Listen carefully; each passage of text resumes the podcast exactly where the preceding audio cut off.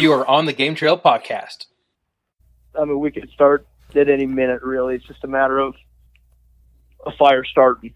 I know. So We hear you. We um, I wasn't in our wildland program too long, but Brian was pretty heavily involved in it. He'd uh, Yeah, run I a couple deployments I did for the quite a city. bit.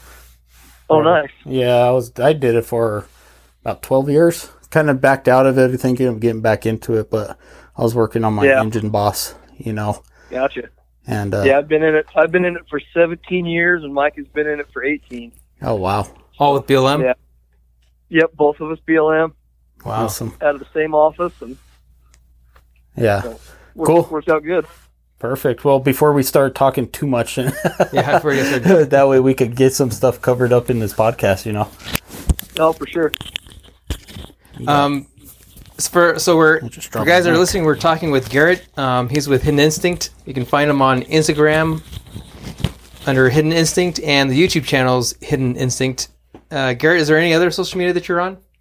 Uh, we've got a Facebook page, but we're not real. We don't do as much with it. So yeah, mainly just mainly just Instagram and uh, YouTube YouTube. is where we do most of our content. So Yeah, and for those that don't know, they mostly are into the predator hunting, uh, coyotes, and they and it goes anywhere from you know you guys hunt all the way down to the low deserts to that transitional area. From what it Yeah. seems like from your videos.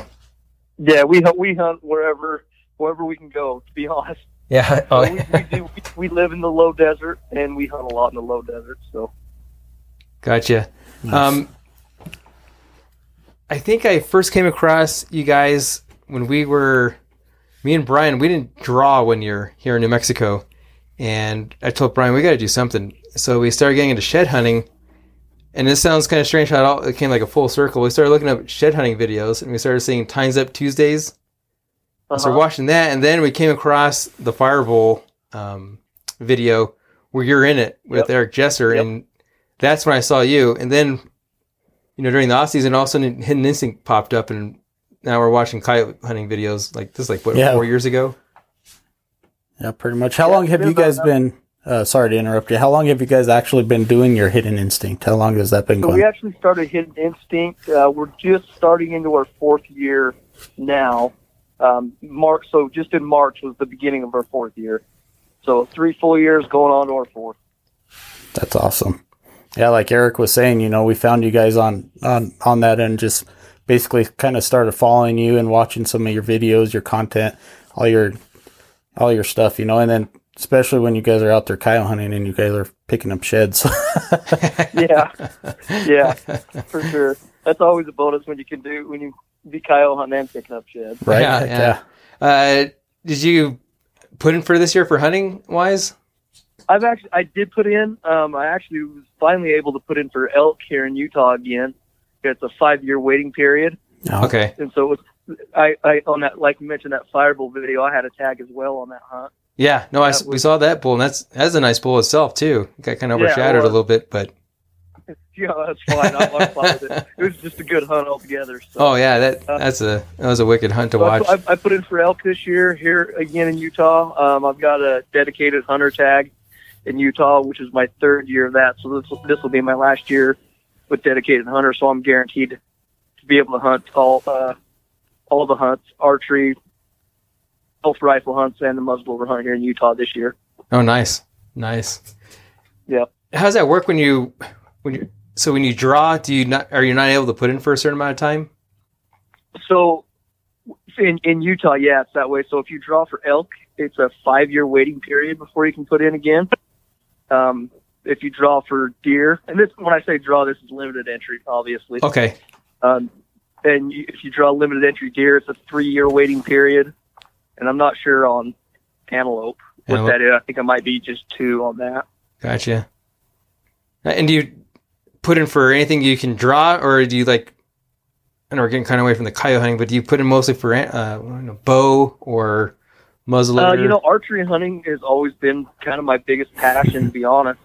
But being a wildland firefighter, we're so busy during at least our local archery hunt. You know, August and September, we're still busy. yeah, you're still rocking it. We're not busy. If we're not busy here, um, we're up in Some other state. Oregon, Idaho, you know, wherever, wherever we end up. So, I, I actually don't get an archery hunt near as much as I want to. But uh, like I do, I do for our general deer hunt here in Utah. I do what's called our dedicated hunter program. Um, are you guys familiar with that at all? No, No, we know about the point system, but not the dedicated hunter program. So the dedicated hunter program is here in Utah. It's a three-year program. Um, once you draw, you're you've got your you're guaranteed you can hunt for three years, but you can only kill uh, two animals, two deer in that three-year period.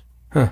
But instead of choosing your weapon, like everybody else has to do, rifle, muzzleloader, archer, you get to hunt archery, muzzleloader, and both rifle hunts. So it's kind of for people that are more trophy hunting, I guess you could say. Oh, nice. Okay, yeah, that's kind of So you cool. can hunt all those. What you, you've got to you've got to put in.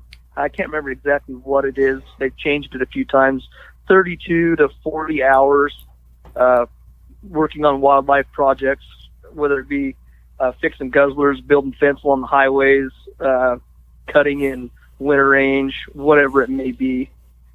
You've got to do that stuff as well. But it guarantees you a tag for three years, or at least two years for sure. But you can hunt for three. But like I said, you can only you can only harvest two two deer in that three year period. Yeah, Oh, that's pretty awesome. that's kind of cool. We don't have a. We've always kind of talked about New Mexico with other guys, and just here amongst our own state because we don't have a point system. We don't have anything like that. It's just a, a random draw, and it's just that you could draw. There's some dudes that that draw every single year. Or some guys that can't draw for ten years. It, it's Yeah, that's I don't know. It's good and bad. It, it has its ups and I, I, I downs. it it is it is good and bad. I think it's good though because you look at like what we've got here in Utah with point creep, and I mean a great example is my mom. So she drew an elk tag. She'd been putting it. It took her 19 years to draw this unit. Oh, Oh, and she was 70 years old, and she wasn't even guaranteed to draw this tag on the rifle hunt. But Utah finally allowed allowed us to put the powered scopes on a muzzleloader, okay. so I put her in for the muzzleloader hunt because I knew she could draw that. But most, at least for elk and some of the the premium deer units, Yeah. you're looking at tw- you're looking at 20 plus years before you're guaranteed to draw a tag.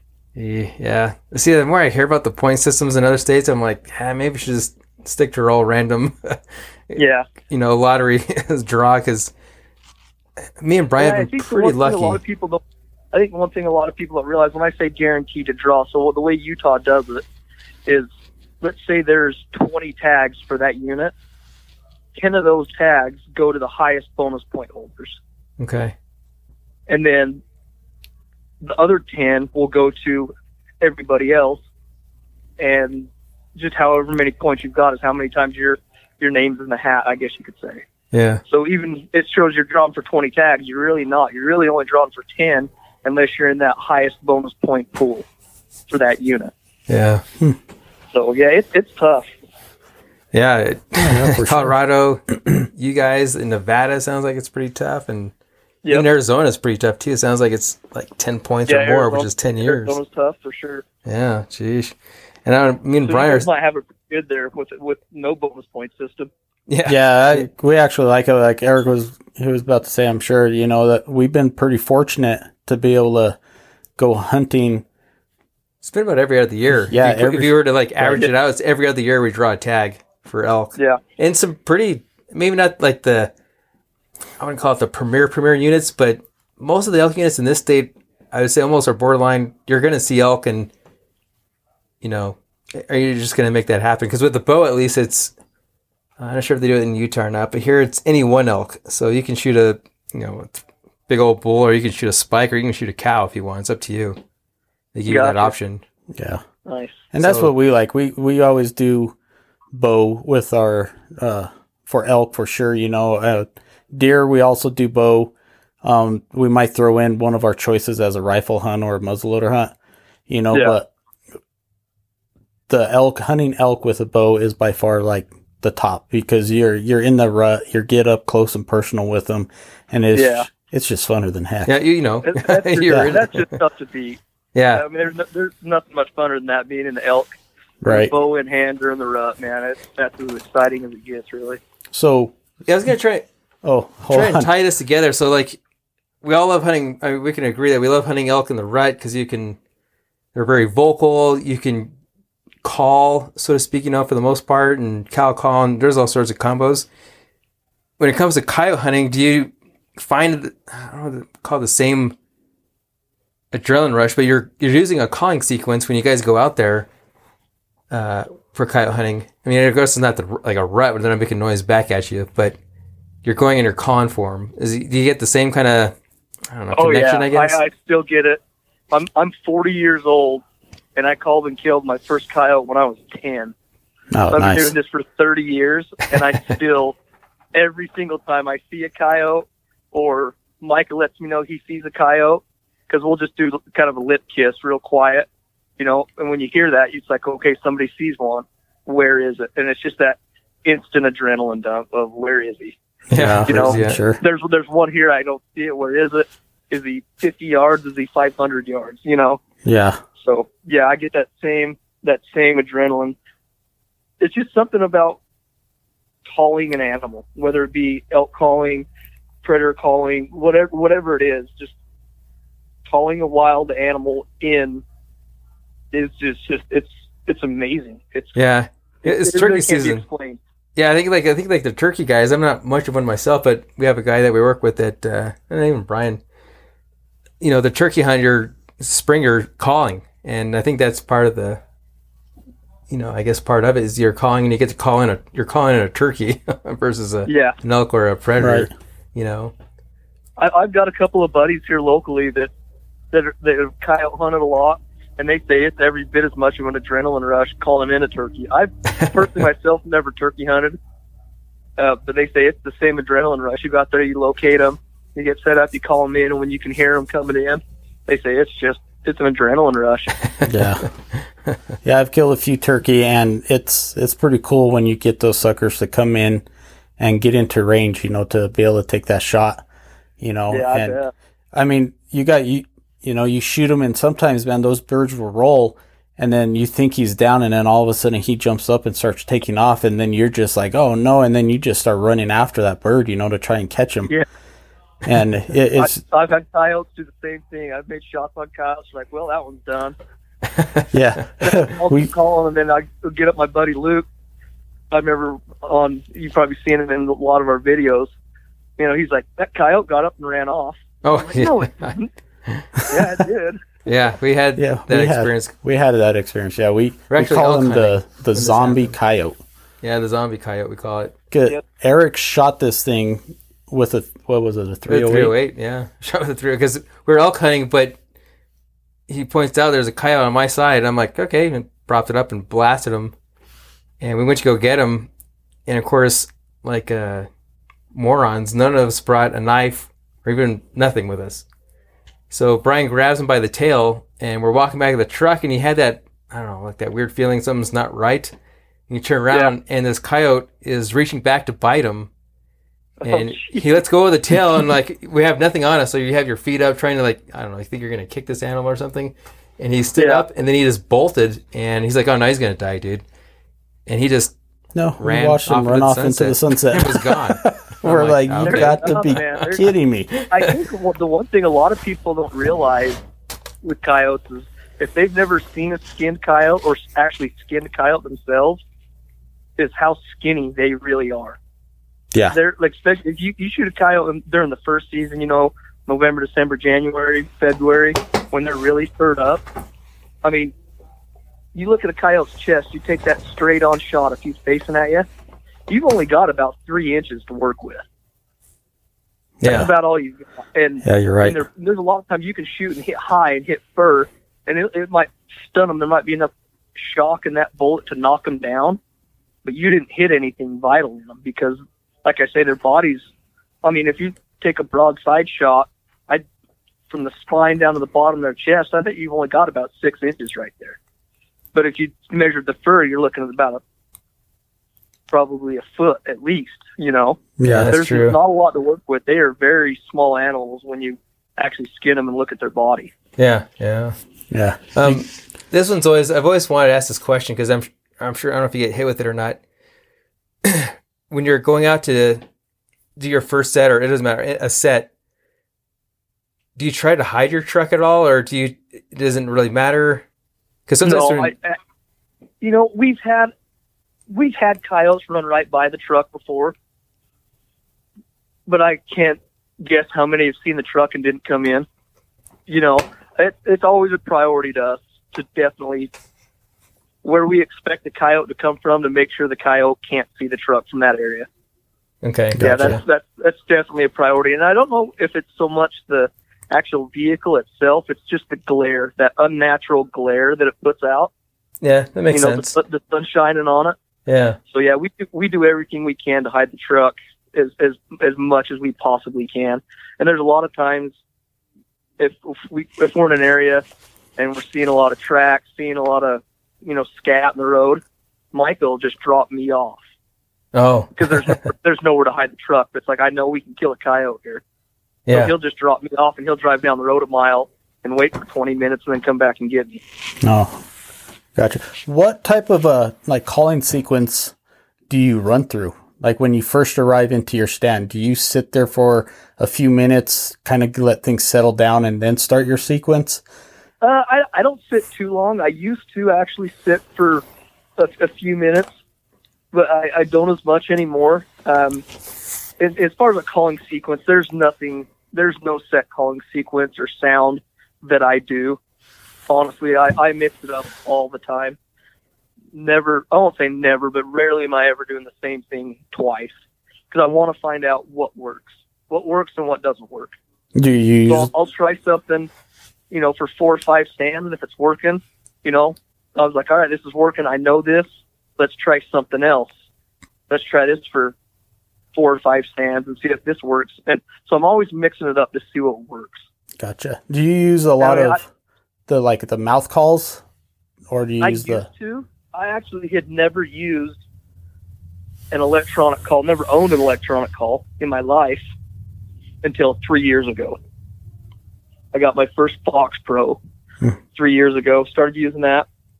And for filming, it was kind of for filming purposes, honestly, because That it makes sense. it so much easier to set up yeah, Yeah, with the wind sense. in your favor, the attention's not on you or the camera.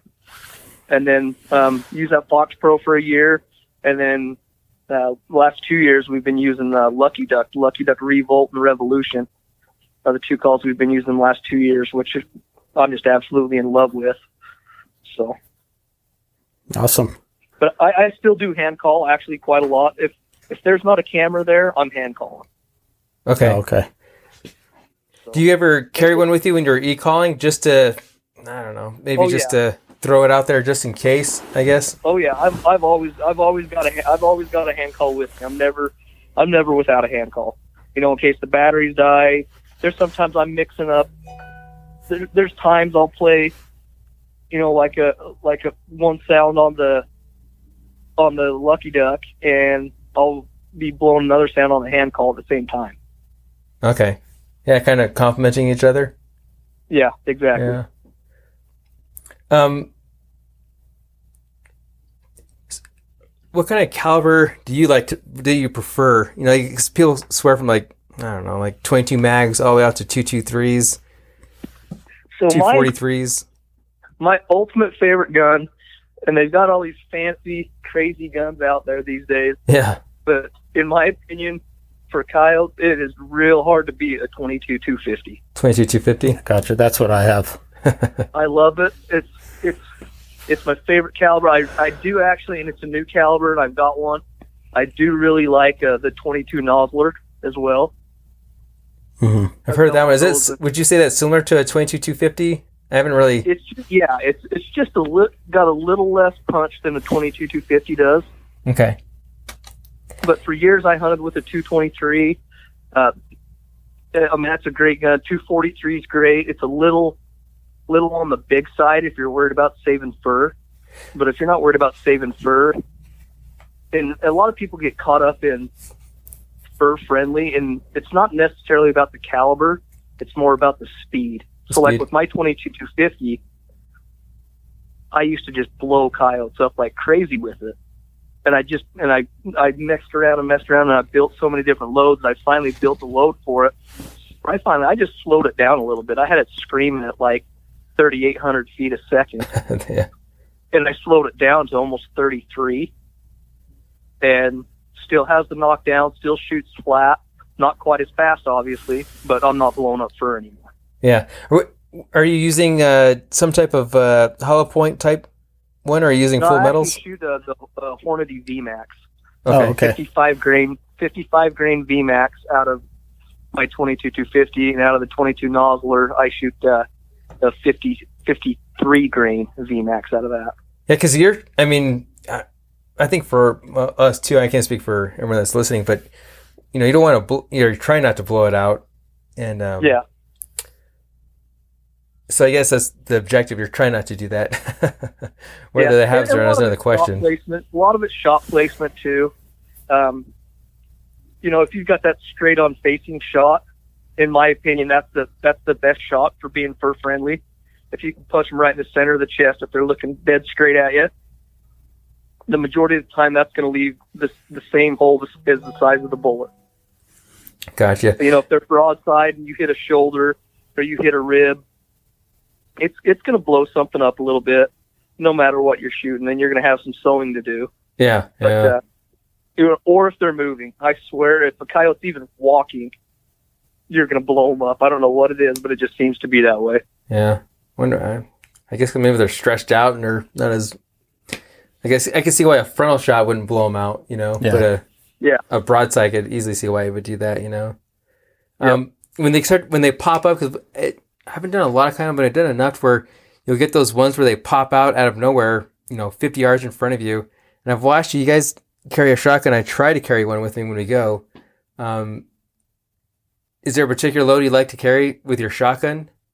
Yeah. For So out of the shotgun, I'll shoot. I'll shoot either uh, four buck or BB shot, Okay. um, and always lead. Don't ever try and kill a coyote with still shot. it, it won't happen. You'll lose more coyotes than you'll ever kill with still shot. And that's the tough thing is finding BB shot that's actually lead is very tough anymore because a lot of the people, you know, you have to shoot. Yeah, you got to shoot the lead for- free. Yeah, it, you got to shoot the lead free stuff, so it's really hard to find. Um, Federal used to make a really good load, but they don't make it anymore in that BB shot. So, but yeah, BB shot or four buck. That's that's my preference, and I shoot an extra full uh, turkey choke out of Okay. the yeah. shotgun. Yeah. So I think I, I haven't got to use one yet. I have bought some. I think Hornady makes with a, a coyote round for the shotgun. Yep, And I've never uh, used one. I've never had a chance. Yeah, that's what I actually shot quite a bit this last year uh-huh. because that was about all I could find find locally. You know that uh, that would work. So Yeah, we were gonna bring that up. How? I mean, how is who came up with the idea to do the hundred coyotes in thirty? Or no, was it thirty? No, it was hundred coyotes in thirty days. yeah, 100 cows in 30 days. So I came up with that idea, and it came from. Um, not sure if you guys are familiar. I assume you probably are with the uh, Born and Raised Outdoors. Yes. So they did their their uh, land of the free tour where they were hunting elk in a bunch of different states for like I can't remember the exact amount of days. But that's kind of where the idea came from. I, I heard about it. I know those guys, and I was like, "This is genius." and I was like, "We've got to come up with something similar to this, and, and do something like this." Right. And the biggest thing was getting our wives to buy off on it. yeah, yeah, Yeah, that's, that's the hard part. probably bad. oh man, I can imagine trying to sell that one. Gone for, being gone for that amount of time is is a lot. It, it was a grind, man. But I told Micah about it, and he was all about it. And initially, we started with the idea we were going to do 100 coyotes in 30 days, and we were going to go Canada to Mexico. Oh wow. But then when you when you look at coyote hunting and how much of that of your success is de- is dependent on the weather, Right. that Yeah. we didn't we just didn't want to Re- pigeonhole ourselves and say, okay, we've got to get this Canada to Mexico thing, and might have to hunt through some bad weather. Let's just let's hunt wherever the weather's good. yeah, So during the entire tour, we hunted in Utah, Nevada, Idaho, Wyoming, Colorado, and Arizona. gotcha. So we hit we hit six states during that time. Yeah, That's pretty good. by And hitting the those. majority of the country that we hunted was all brand new country to us. Yeah, I was gonna ask that. It's like, you know, you, you guys are obviously very experienced in coyote hunting. when you traveled through all those states, did, did you find certain things didn't work versus another state, or would you say a coyote's a Uh, coyote's a coyote? it, it, it was i would say certain things didn't work because everything can kind of work i guess you could say a little Yeah. bit but there are areas where different sounds worked better. So a- Okay. a perfect example we hunted in eastern colorado right on the border of kansas. We were just literally mere miles from kansas. And our buddy luke that's where he's from. He lives here now in st george but he's from from eastern Colorado, and we went and hunted out there. And with his experience, he's like, "Okay, like in our area locally here, we I have I really struggle to calling coyotes with any kind of pup distress sounds. I don't know what it is, but we just don't call in coyotes around here with it. And out there, we killed more coyotes with pup distress than we did rabbit distress Oh wow. you know, and that, that was him being from there and kind of knowing that. You know, he's hunted both places and and and sees kind of how it is. And I think the biggest reason that, at least in my opinion, and I could be so far off it doesn't make sense, but the reason for it is there's a lot more coyotes out in that country, and they're just a lot more territorial, a lot more curious when they hear other sounds, other coyotes like that they're more apt to come look at it because they're just a little more aggressive. Whereas out here where we live, we don't have our coyote population. It's high, but it's really not that high. And Uh-huh. so I think that's maybe why that pup distress works better works better out there than it does here. Yeah, yeah. For people that are listening and maybe don't know, I mean, Brian kind of lives out because we live in Albuquerque or we work in Albuquerque. Brian lives kind of on the suburbs, and I kind of live in a rural part of the city. But we'll see coyotes. People don't realize like how resilient these animals are. You'll find them everywhere, like Yeah. in the middle of town, like middle of the the concrete jungle. We've seen them running Yeah, down the, the ditches and stuff. It's crazy, and I'm sure Yeah, St. George, you got the same problem going on. Yeah, there there's adaptable. There's a there's a an adaptable of an animal as there is out there. They you'll find, like you say, in the middle of the cities. You'll find them in the lowest, hottest, nastiest parts of the desert, and you'll find them up above timberline. You know, they're just they're everywhere. They're and they're just adaptable. Yeah. Have I you mean, ever been? I posted I posted a video on my Instagram page, and I I live kind of on the outskirts of town a little bit, but I'm I'm right on a golf course, and this last fall in like October November, I'm sitting on my couch drinking my coffee, and I look right here in my backyard, and there's a flipping coyote standing ten yards away. You know, and like I say, I'm in town. I'm I'm kind of on the outskirts a little bit, but I'm two or three miles from the edge of town. yeah. You know, Yeah. So- No, and it, I was I can't remember when I saw this video at, but when you're skinning them, have you ever been surprised on what coyotes will eat? absolutely. They they will eat anything and everything. Yeah. I mean, so uh, here's a good example. So, uh, quite a few years back, uh, Luke and myself were scouting for the World Championship coyote coyote hunt. It was in Williams, Arizona that year, and we were right down on the border of Mexico, and we were in this area that was just loaded with coyotes. We went through located howl at night, and there was coyotes everywhere. You drive down the road, and there's just piles of scat in the road everywhere. You stop at every water source. There's tracks everywhere but we we'd go and make a few stands here and there and we weren't calling in anything. I'm like, what's going on? I know this area hasn't been overcalled, and we got looking. And as gross as this sounds, this is one of the best tools you can have. Um, when you see their poop in the road, go out and look at it and see what they're eating. Yeah. You know, pull it pull it apart. And they were, and this was in December, and it was still really warm down in southern Arizona. But they were completely full of grasshoppers. Yeah. Oh wow. Uh, that's crazy. So they were. Why would they? If it was cold enough in the morning, those grasshoppers weren't really moving around. You wouldn't see them much in the morning. But then once it warmed up during the day, they were jumping around, and you. They, it was almost just a nuisance. They were so bad. Yeah. But when they're cold like that in the morning, and they're you don't even know they're there, that's just free pickings for those coyotes. Yeah. And I, I think that's what I can convey over to people that are listening. That I mean, if you're having a hard time, it could be something that's very strange why they're not coming in because of that. Because they're getting their bellies full off of eating grasshoppers for crying out loud. And you never Yeah. thought that a, a coyote would be that resourceful. Yeah, and like I say, they're they're they're they're a scavenger. They're a predator. They they will they will always take the easy meal. Yeah. The thing that's going to be that come the easiest to them that they have to put the least amount of effort into. That's what they're going to do. And if they're full off of grasshoppers, or if it's a a dead deer, a dead cow, roadkill, whatever it may be, you know, they're they're opportunists that, and they're going to take that. Yeah. In kind of change a little subject here because it, it's kind of uh, our deer population here is not like what is in Utah and Colorado, and you think it would be, but it's not. And there's some theories on why it's in. I want to say I always call it bad shape. I would say, but uh, I was reading an article on, and this of course the study was done back east. They were saying that like sixty percent of fawn kills for deer were were coyotes. Yeah, coy- We just coyotes they wreak, they wreak hell on the fawn crop. on the And fawns. that's why that's why a lot of people uh, hunt coyotes real heavy in the spring. A lot of people don't do it. A lot of people don't. We don't really hunt coyotes in the spring and early summer, mainly because we're so busy with work and we just don't have the time. yeah.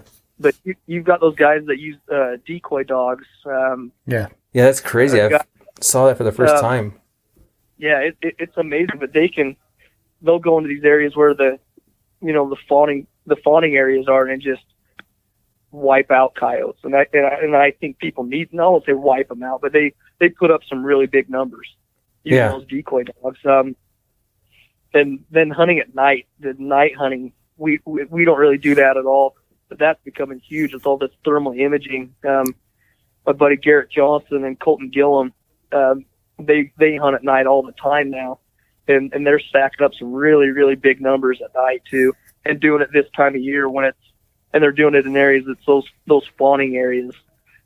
So Makes sense. For those that are, you know a lot of people a lot of people have that old school mentality of only hunt coyotes when it's the first season, yeah, yeah, and that's and that's kind of what we do because that's the time we have to hunt. Yeah. but, uh, But yeah, you can you can do a lot of good. I mean, those coyotes they will they they'll they'll bring hail to a fawn crop. They absolutely will. yeah, makes sense. I think that's part of our problem out here. I, do you, in Utah, are they still running the bounty on the on coyotes? Yep, they've got so in Utah we've got a fifty dollar bounty. So it's about a once a month check in, I believe.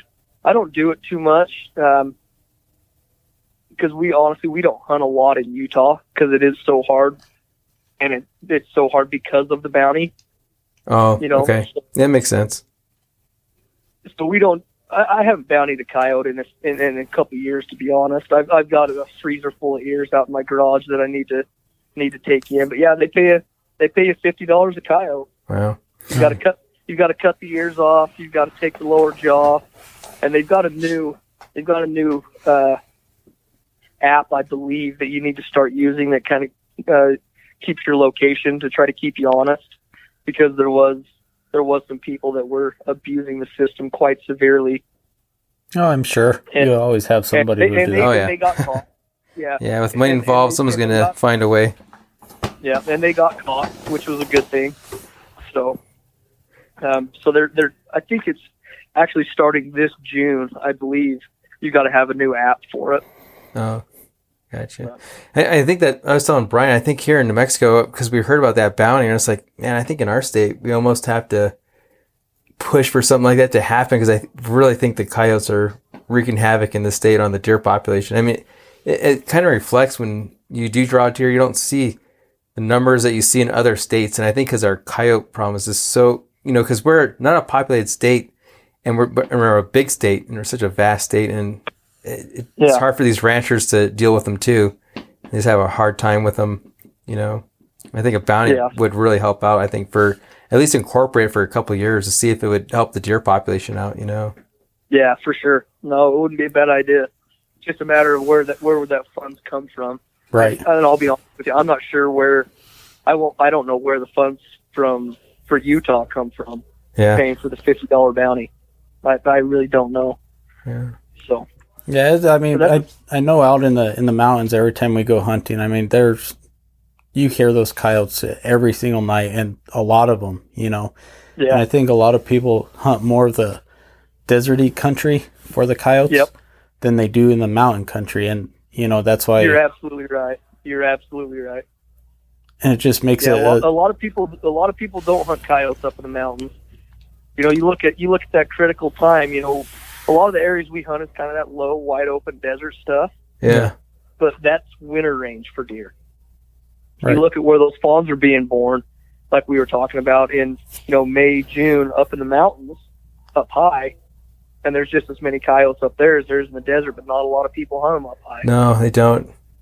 I think it's for. yeah, It's kind of. I can't speak. Only speak for myself because it's easier to get to the desert because we have more desert than we have mountains here. it's just Yeah. easier to get to. Yep. You know. Um.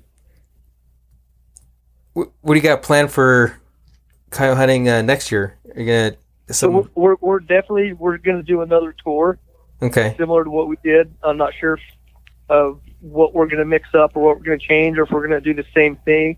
If we do the same thing, the 100 coyotes in 30 days, I think we're going to uh, do different states. You know, maybe do like a Montana, North Dakota, South Dakota, Nebraska.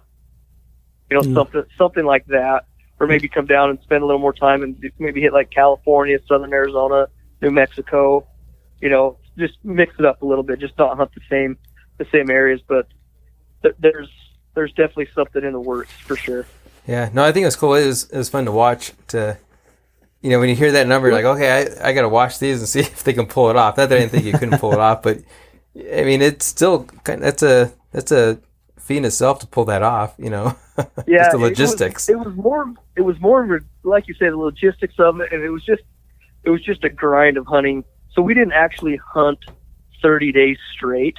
Uh-huh. It was over like 36 days because we did it over Thanksgiving and Christmas.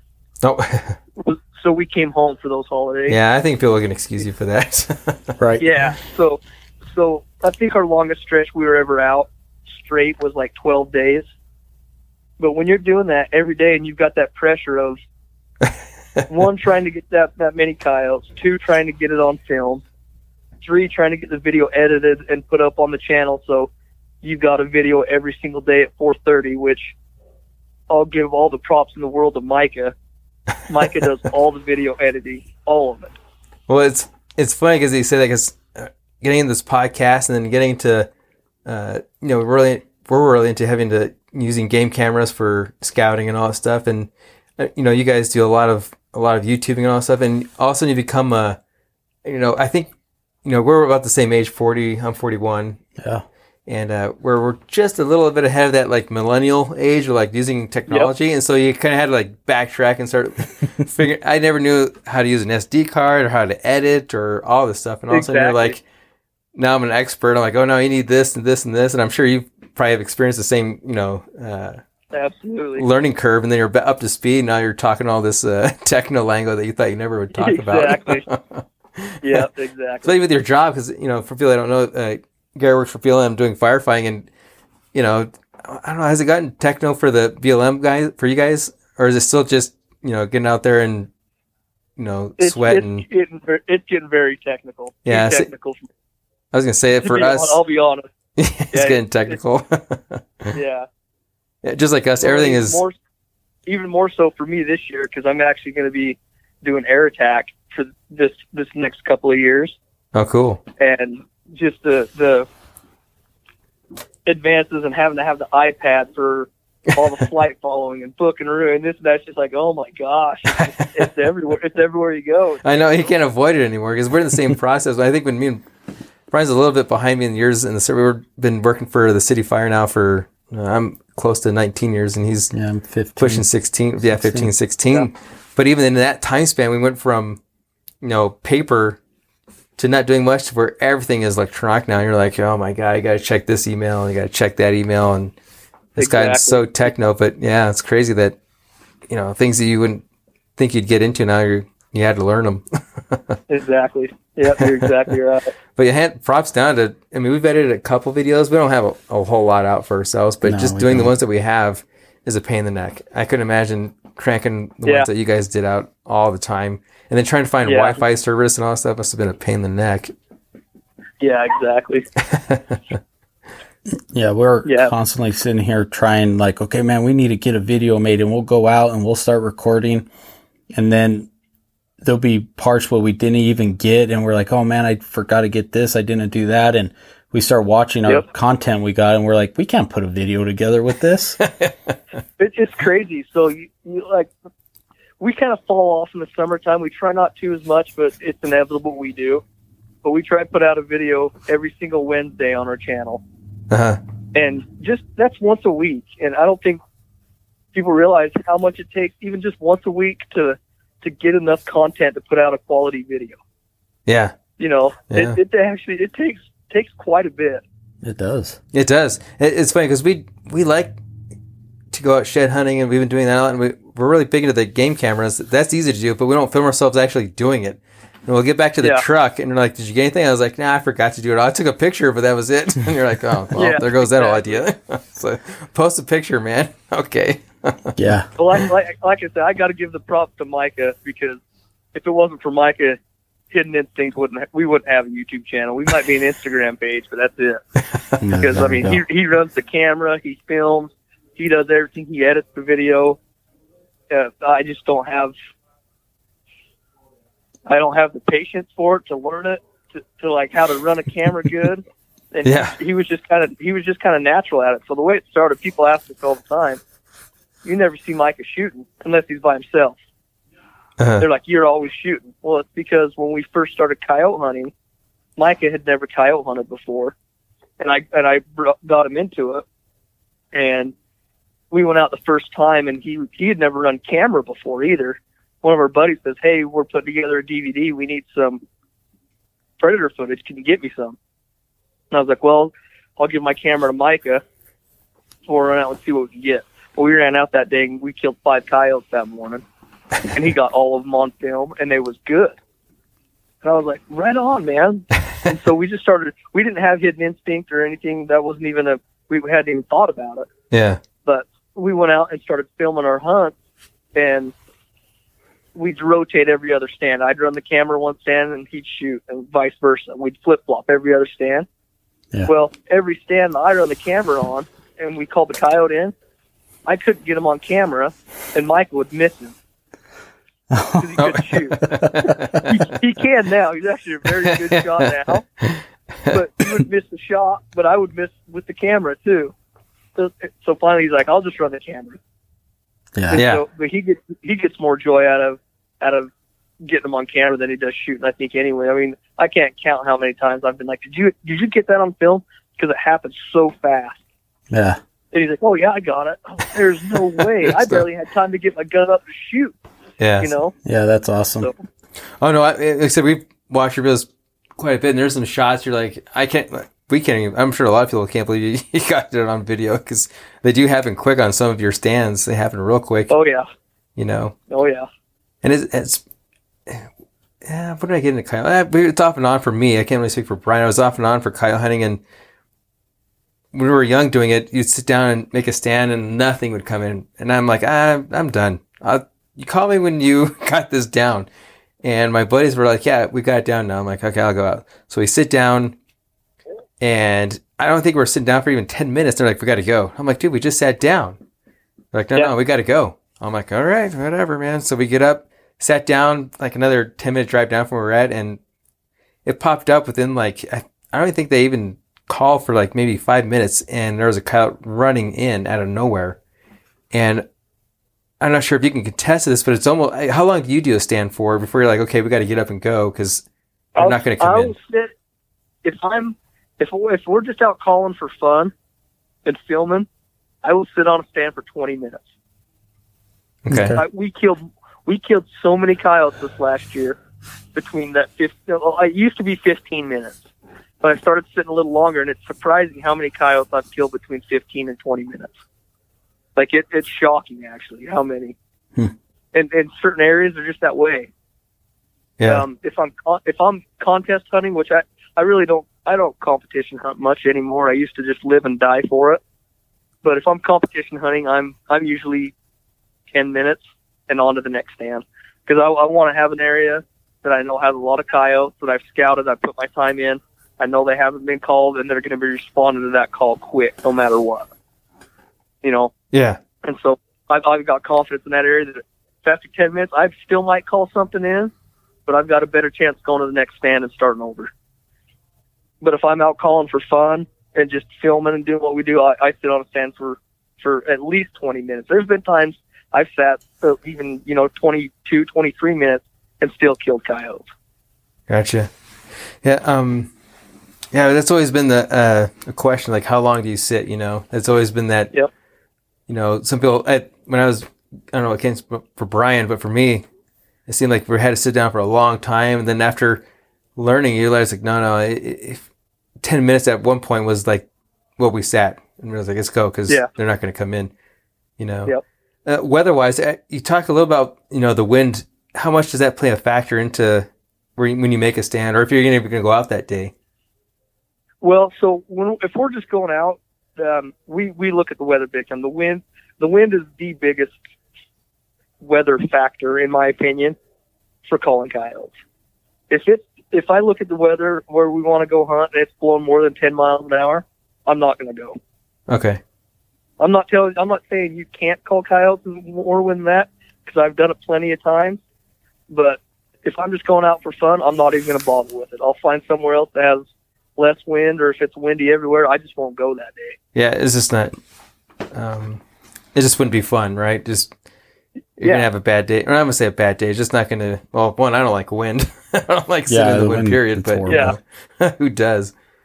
But yeah, yeah, anything more than about 10 miles an hour, I'm not a fan of. But uh, you know, as far as the wind goes, that is that. It, like I said, I'm not the expert, but in my opinion, that's that's the biggest factor in in a successful or unsuc- unsuccessful day. yeah, Yeah.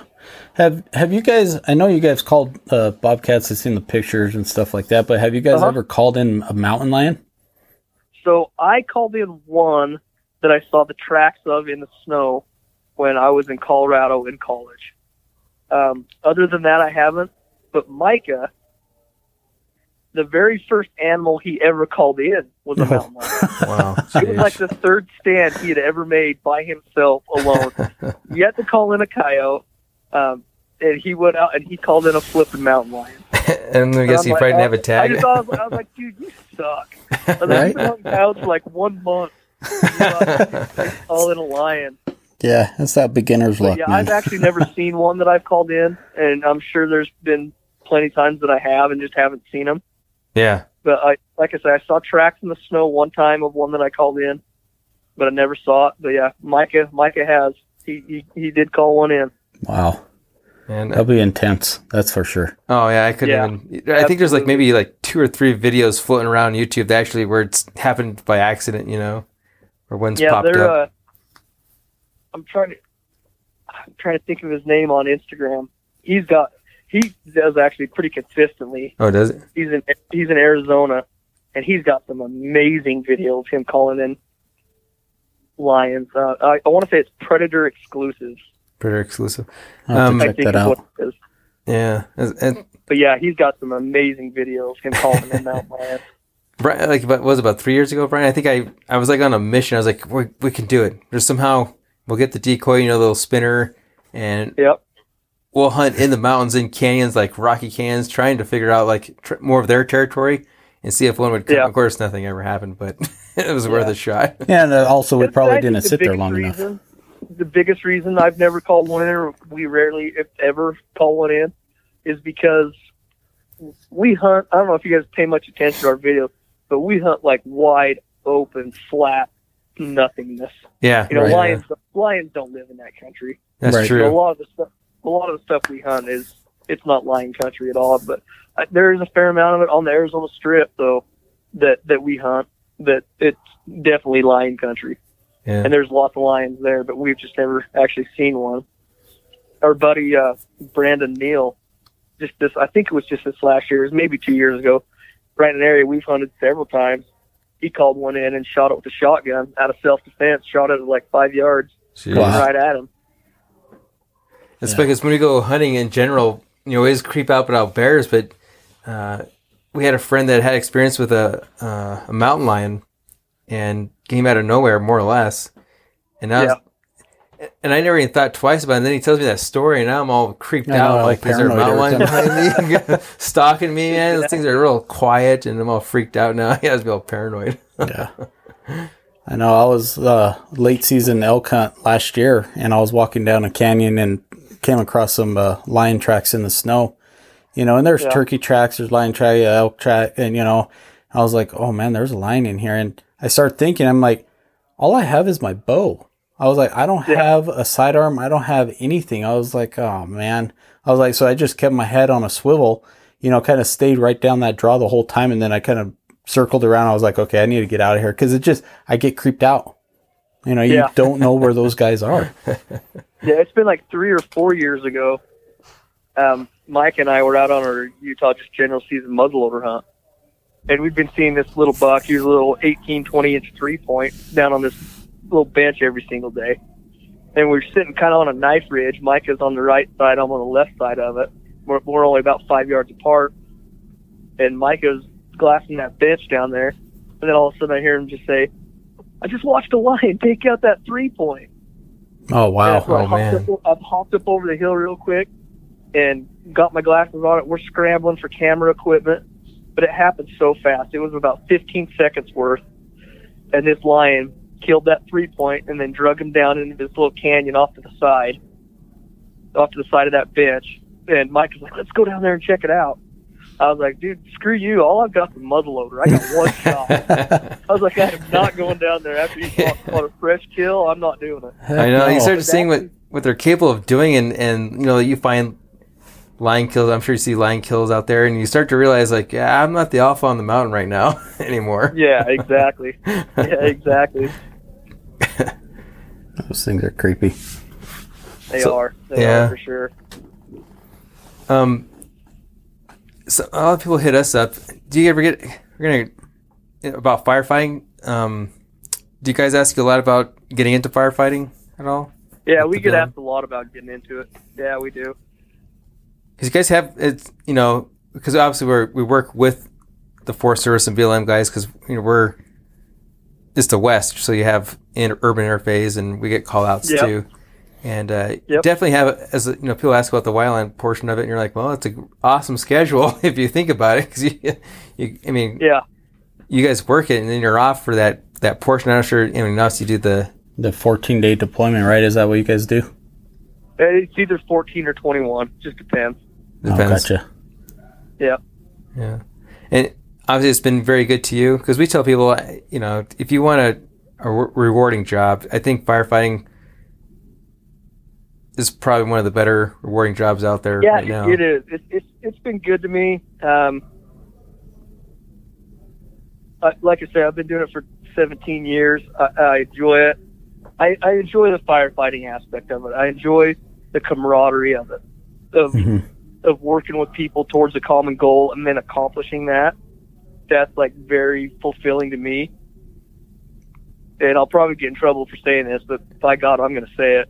I get sick of dealing with all the government bullshit. Oh, Yeah, I do. no, I I, do. man, there's so You much know? bureaucracy that we have to go through, and I'm I see it on the wildland side too. You see it, you know, when you check in at a at a fire that's already going, and all the stuff that you got, all the red tape, and you're like, geez, can we just get out there and start doing this, or you Yep. know, oh man, Yeah, Yeah. Yeah, that- that is the downside to it. yeah, but the the firefighting side of it, the the job itself, no, it, it's great, man. I And it complements hunting. what's that? it complements your hunting schedule pretty much for the most part, other than the early Well, bow that's season. What's so great about it is me and Micah, we're both full time with them, but if we don't want to work in the winter, we don't have to. yeah. Okay. So we choose we choose not to, so we can go hunt. Yeah. There That's why go. people ask us, "How are you guys able to hunt so much?" Well, we work from we work like crazy from March till mid October, and Yeah. then we we take off. and, You know, we work sixteen hours a day for fourteen days in a row and take one day off. Yeah. You know, we're we're we're clearing a thousand hours of overtime on a busy year in Yeah. six months. Yeah. Especially this then- past season was really bad. It was a really Oh, bad yeah. season. Yep. So yeah, we we put in the time when we do to be able to do what we do in the wintertime. So Yeah. And you guys had one kind of in your hometown, more or less, up there right above St. George, right? This past season? Um, I can't remember the name of the fire now. I saw it on social media everywhere, too. Was it Brian? you're probably thinking of the Brian Head fire. Yeah, I think I'm Yeah. thinking about that one.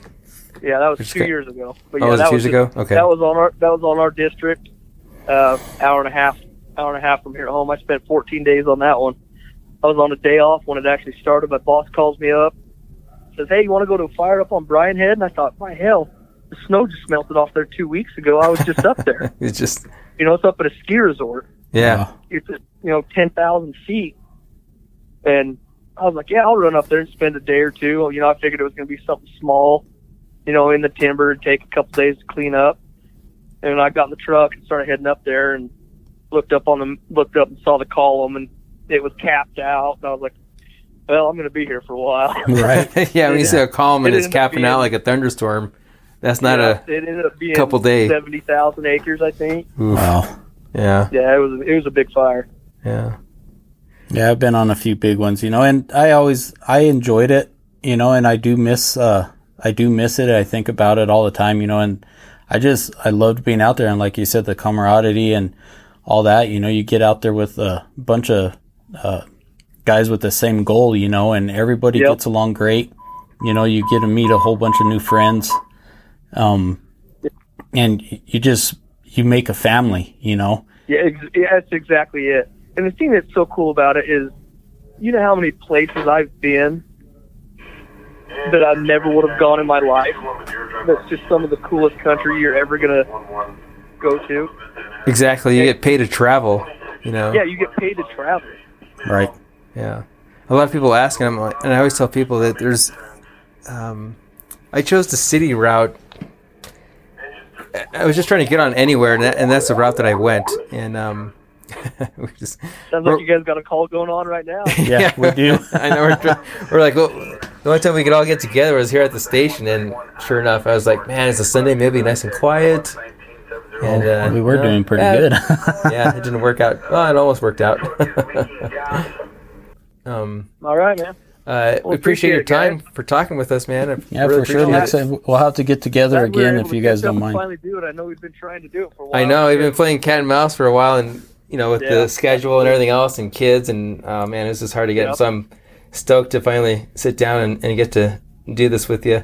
Um, No, for sure. I appreciate it. I was gonna say, I, cool. No, I appreciate you guys. Thanks much. yeah, Yeah, and thank you, man. Thank you for talking Thank with you us, for everything you Appreciate it. do. We'll have to stay in contact and stay in touch. If you decide to come out and shoot some coyotes out here, Heck Yeah, yeah. for sure. We up. need to. yeah, Yeah, it'll be a blast. we'll You'll have to for hit us up if you're ever over here. Oh, Yeah. absolutely. Perfect, or you man. put in for for big game too. Call us up. We'll get you lined up on what units. Heck yeah. Yeah, it needs to. I need to start actually. I've actually never put in for New Mexico. I need to start doing that. Yeah, you should. They got the exotics too. The the, the Yeah. oryx hunt and everything. Get out there on the white sands and go hunt those. Uh, I'm drawing a blank. Why can't I think of it? Or- Oh, the oryx. Yeah, The oryx. Yeah, yeah. I know you need to. yeah, that'd be cool. All right, great. Thank you very much. Right on, guys. I Okay. appreciate it. All right, man. You have a good night. Thanks. Have a good night.